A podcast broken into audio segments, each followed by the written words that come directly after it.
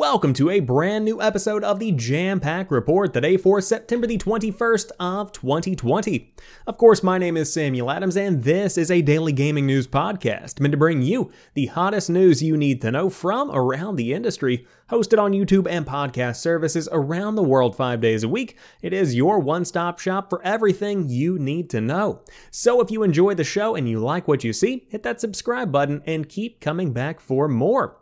Of course, there were no shows last week. I was out of town at the beach getting some sun and some relaxation before a crazy season ahead. But that doesn't mean there is not news to come back to. Indeed, it is an insane day to get back into the news grind because Microsoft has acquired ZeniMax Media, the parent company of Bethesda Softworks, for $7.5 billion, the company announced this morning.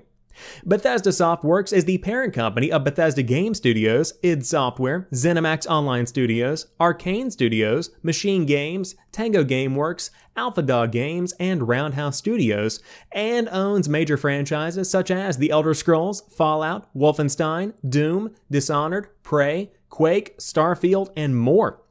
The acquisition of ZeniMax Media grows Microsoft from 15 to 23 creative studio teams. Bethesda Softworks' catalog of games will also be added to Xbox Game Pass. Future Bethesda Softworks titles, including Starfield, will launch in Xbox Game Pass day and date with their release. Quote, the key point is we are still Bethesda, said Bethesda Softworks Senior Vice President of Global Marketing and Communications, Pete Hines, in a statement. We are still working on the same games we were yesterday, made by the same studios we have worked with for years, and those games will be published by us, end quote. But Hines continued, so why the change? Because it allows us to make even better games going forward. Microsoft is an incredible partner and offers access to resources that will make us a better publisher and developer. We believe that means better games for you to play. Simply put, we believe that change is an important part of getting better. We believe in pushing ourselves to be better, to innovate, to grow. End quote. Bethesda Game Studios' Todd Howard added, This one is about more than one system or one screen. We share a deep belief in the fundamental power of games, in their ability to connect, empower, and bring joy. And a belief we should bring that to everyone, regardless of who you are, where you live, or what you play on. Regardless of the screen size, the controller, or the ability to even use one. And an update head of Xbox Phil Spencer has told Bloomberg that Microsoft plans to honor the PlayStation 5 console exclusivity agreements previously announced for the Tango Gameworks developed Ghostwire Tokyo and Arkane Lyon developed Deathloop, and that future games will be available on other consoles on a case by case basis. And of course, that is coming from Jason Schreier, now reporting from Bloomberg. So, of course, you can read the entire statement in full on the official Xbox blog. But this is absolutely monumental. And the question is, what is Microsoft going to do? Because essentially they have a couple of options here as to how they leverage the purchase they have made. $7.5 billion is a lot of money to invest to not have console exclusives, which leads a lot of people to assume this is going to essentially raise Xbox to be on the same level, if not a bit higher than PlayStation, in terms of what games you could potentially only play on Xbox. Now, of course, as they do mention, this is going to be done on a case by case basis, which means there will be some games from these studios that are exclusive to Xbox. But the question on everyone's mind is does that mean Doom? Does that mean Fallout? Does that mean Dishonored? Does that mean Elder Scrolls 6? Does that mean there are so many questions you can ask here because it's such a monumental purchase? Uh, but ultimately, we are going to have to wait and see how all of this shakes out.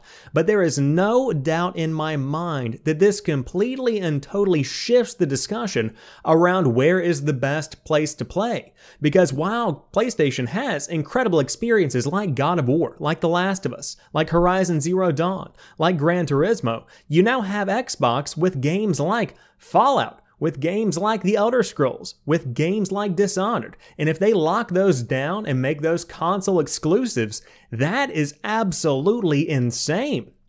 Now, I don't personally think that Xbox is going to go that route, and I'll explain my line of thinking. Because if they offer these games on Xbox and PC, they do already have those audiences. And for those that have Game Pass, which we'll talk more about here in a moment, they will absolutely be adding more and more value that will get more and more subscribers, and inevitably more people will buy an Xbox. I wouldn't be surprised to see a couple of timed exclusivity deals brought into the mix here.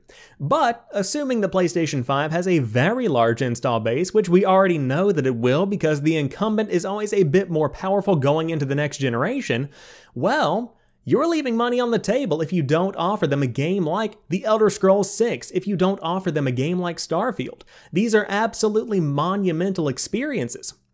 To lock them down would be a foolish financial decision, but it really depends on what route Microsoft wants to take. Do they want to be the face behind a lot of these major games across the industry and across console lines, or do they want to grow the value of the Xbox brand? Do they want to cultivate new members of the Xbox family through these acquisitions and through these exclusives?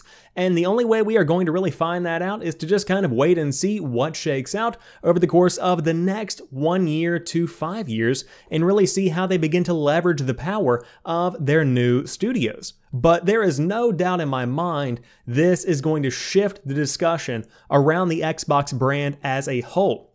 Now, it was reported earlier today uh, that now Xbox officially has more first party studios at work than they do over at PlayStation.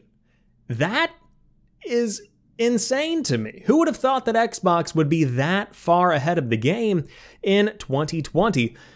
And of course, $7.5 billion certainly gets you a long way. To put that into perspective, Disney was purchased for $4.1 billion. That is so much money.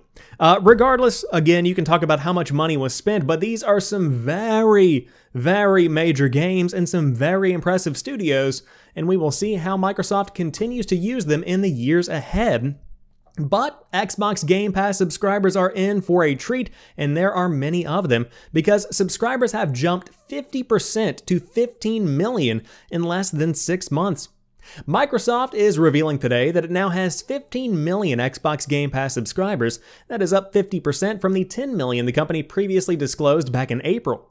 Xbox Game Pass is a subscription service that offers access to a growing selection of more than 100 Xbox games for $9.99 per month.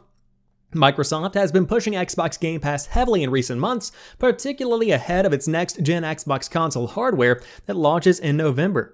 Xbox Game Pass has started to feel like Microsoft's true next gen approach, gearing the company up for a different Xbox future.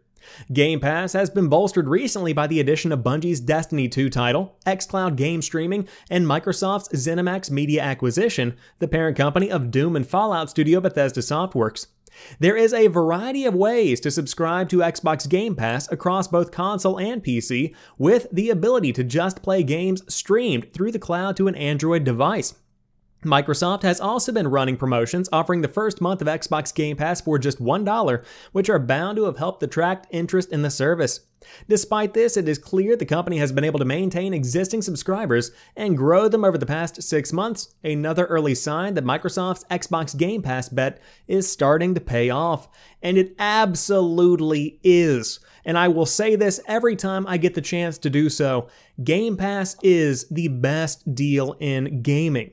Of course, we talked a couple of weeks back about the acquisition of EA Play, or I should say the partnership of EA Play that now brings that subscription in fold with the Xbox Game Pass subscription if you have Ultimate or Xbox Game Pass for PC. So, you can play many of the biggest games from Electronic Arts on Xbox Game Pass without any kind of price increase. Now, with the ZeniMax media acquisition, that is going to add even more value, and then you can essentially play anywhere. In combination with the Xbox All Access program that provides an Xbox Series S and Game Pass Ultimate for $25 a month for two years, or Xbox Series X with Game Pass Ultimate for $35 a month for two years, you can clearly see where the company is going. Game Pass is really the next generation. The Xbox Series X and S are just byproducts of that. And even as somebody who has decided to rebuild and improve a gaming PC rather than buying an Xbox Series X, I might even consider one just for my living room whenever I just want to veg out on the couch and play some of my favorite games, because the value is there between Xbox Game Pass Ultimate and the $35 a month Xbox All Access plan. It is amazing to see what Microsoft is doing, and the moves they are making are future focused. The moves they are making are gamer focused. PlayStation is still focused on the experiences that are had on the consoles themselves. And that is still incredibly important. And it has paid off in a big way for PlayStation because the games that they have are amazing. But when it comes to providing value, when it comes to giving gamers a good deal, PlayStation is not focused on that. Microsoft is giving cheaper options as far as controllers go, as far as access to their games go, and as far as value in their subscription service goes. It can't be beat. It is absolutely amazing to see what they are doing. Uh, and so we will see how they continue to grow and evolve in the coming years, but Game Pass is still continuing to be one of the increasingly best deals in gaming. However, it might be difficult to get a Series X or an S at GameStop because of supply constraints. Gaming fans may have as much trouble with the Xbox Series X and S pre orders tomorrow as they did with PlayStation 5 pre orders last week. Supply for the new Xbox consoles is even more limited than it was for Sony's machine, according to multiple GameStop associates that spoke with GamesBeat. GameStop employees told us that they have around half as many Xbox Series X and S systems as they did PlayStation 5s. This will likely lead to a situation where the console sells out immediately after going up for pre order. I, says the author, have reached out to Microsoft for a comment about this story and will update with any new statement, and of course, they are also reaching out to other retailers to ask about their supply. For GameStop, this may have implications for who can even get a system. At least one sales district is emphasizing bundles and attachment rates over naked consoles. What that means is that stores will only try to sell an Xbox if you purchase it with other games and accessories. The goal is to get five additional items attached to any one console sold. But even at stores that are selling consoles on their own, you are likely to find that these Xbox systems sell out quickly. After polling approximately 10 locations, these stores seem to have between 5 and 10 Xbox Series X consoles and only 2 to 4 Xbox Series S systems. Each store said they had about twice as many PlayStation 5s versus Series X and twice as many PS5 digital editions versus Series S. This does not say anything about how quickly Microsoft can replenish stock, but fewer Xbox systems at retail may not sting too painfully if the company can allocate more products consistently before the console's November 10th debut. This could be a problem.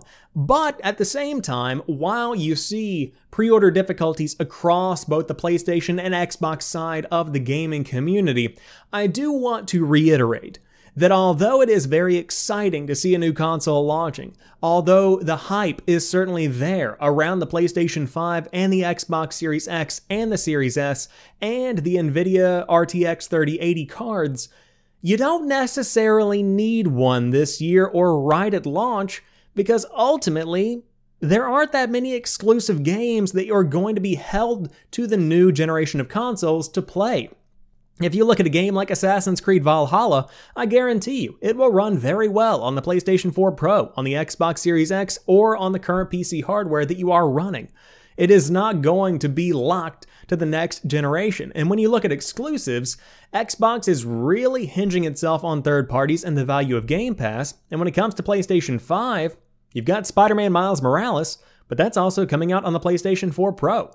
There really isn't a reason to get a PlayStation 5 or an Xbox Series X, or really even a 3080 this year, unless you really absolutely have to have one at launch, and for a lot of people, they simply don't.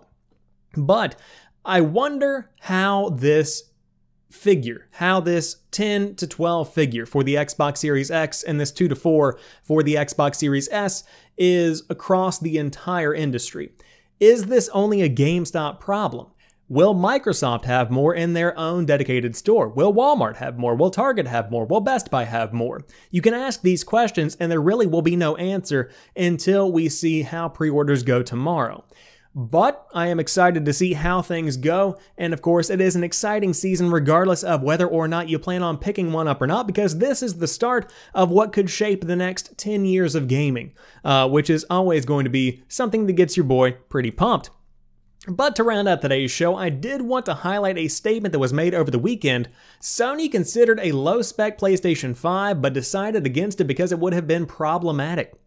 PlayStation boss Jim Ryan, who said Sony was not too keen on releasing a PlayStation 5 with lower specs alongside a more beefed up version, had more to say during an interview. According to Ryan, who said he respects every competitor's decision and their philosophies, creating a lower spec PlayStation 5 console was something Sony considered at one time, but decided it was something that did not yield great results in the past. Clearly, price is a very important factor, he told Japanese site AV Watch via VGC. One thing that can be said is that if you look at the history of the game business, creating a special low priced, reduced spec console is something that has not had great results in the past. We have considered that option and seen other executives who have attempted to discover how problematic it is. Ryan stated that Sony is instead committed to its current strategy of proving folks, excuse me, I believe they mean providing. Providing folks with a future proof console that they will want to use for five, six, or even seven years. They want to believe they have brought something that is future proofed and not going to be outdated in two to three years. They want to have faith that if they end up buying a new TV, that their current console will be able to support that new 4K TV they are considering buying. Sony will release two consoles in November, one that is a standard model and the other digital only, priced at 499 and 399 respectively. Microsoft, on the other hand, is releasing its diskless Xbox Series S console alongside the more powerful Xbox Series X console. The former supports up to 1440p, while the latter supports 4K and features more storage. There is a major price difference between the two consoles as well, as the Xbox Series S will run you 299, where the Xbox Series X will set you back 499 bones. So, are cheaper consoles problematic? No, they aren't. If you look at the Nintendo Switch, for a perfect example, it is shining alongside the competition. It is the best selling console of the year, and it is a fraction as powerful as a PlayStation 4 or an Xbox One. You can't really say that lower spec consoles don't end up being profitable or successful.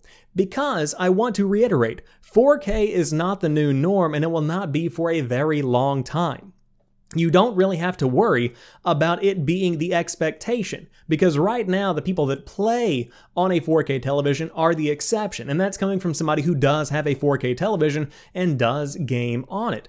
For the budget-minded gamer, 1440p is going to be a very good option because that's what my gaming monitor is and it is worth noting the PlayStation 4 and the PlayStation 4 Pro currently do not support 1440p monitors, which is a big problem for me if I did want to play at my setup. That's why I have to have a dedicated 1080p monitor for my PlayStation 4, which is a huge inconvenience. But my personal issues aside, I still believe that the Xbox Series S is probably going to be the best way to get into the next generation of gaming. Because if you think about how the Xbox ecosystem is continuing to evolve, essentially it is the PC gaming space, where you can play a game with a new NVIDIA RTX 3080 and an i9 9900 CPU. You can play games at a very, very, very high fidelity. Or you can play games on an i5 running a GTX 970 you can still have that support and it scales. And so, as developers get used to scaling their games for the Series X and the S, you could potentially have better performance in 1440p for years to come as compared to 4K. Even right now on the PS4 Pro that I have, games run better running in 1080p than they do in 4K. And I think that's something a lot of people forget. Even though the PlayStation 4 Pro is built for 4K, it still runs games better in 1080p. It really is a 1080p machine, and the same can be said for the Xbox One X. Uh, but as we get into the next generation, I definitely do not agree with Jim Ryan here. I think that there are certainly places and spots in the gaming industry for cheaper, lower end hardware.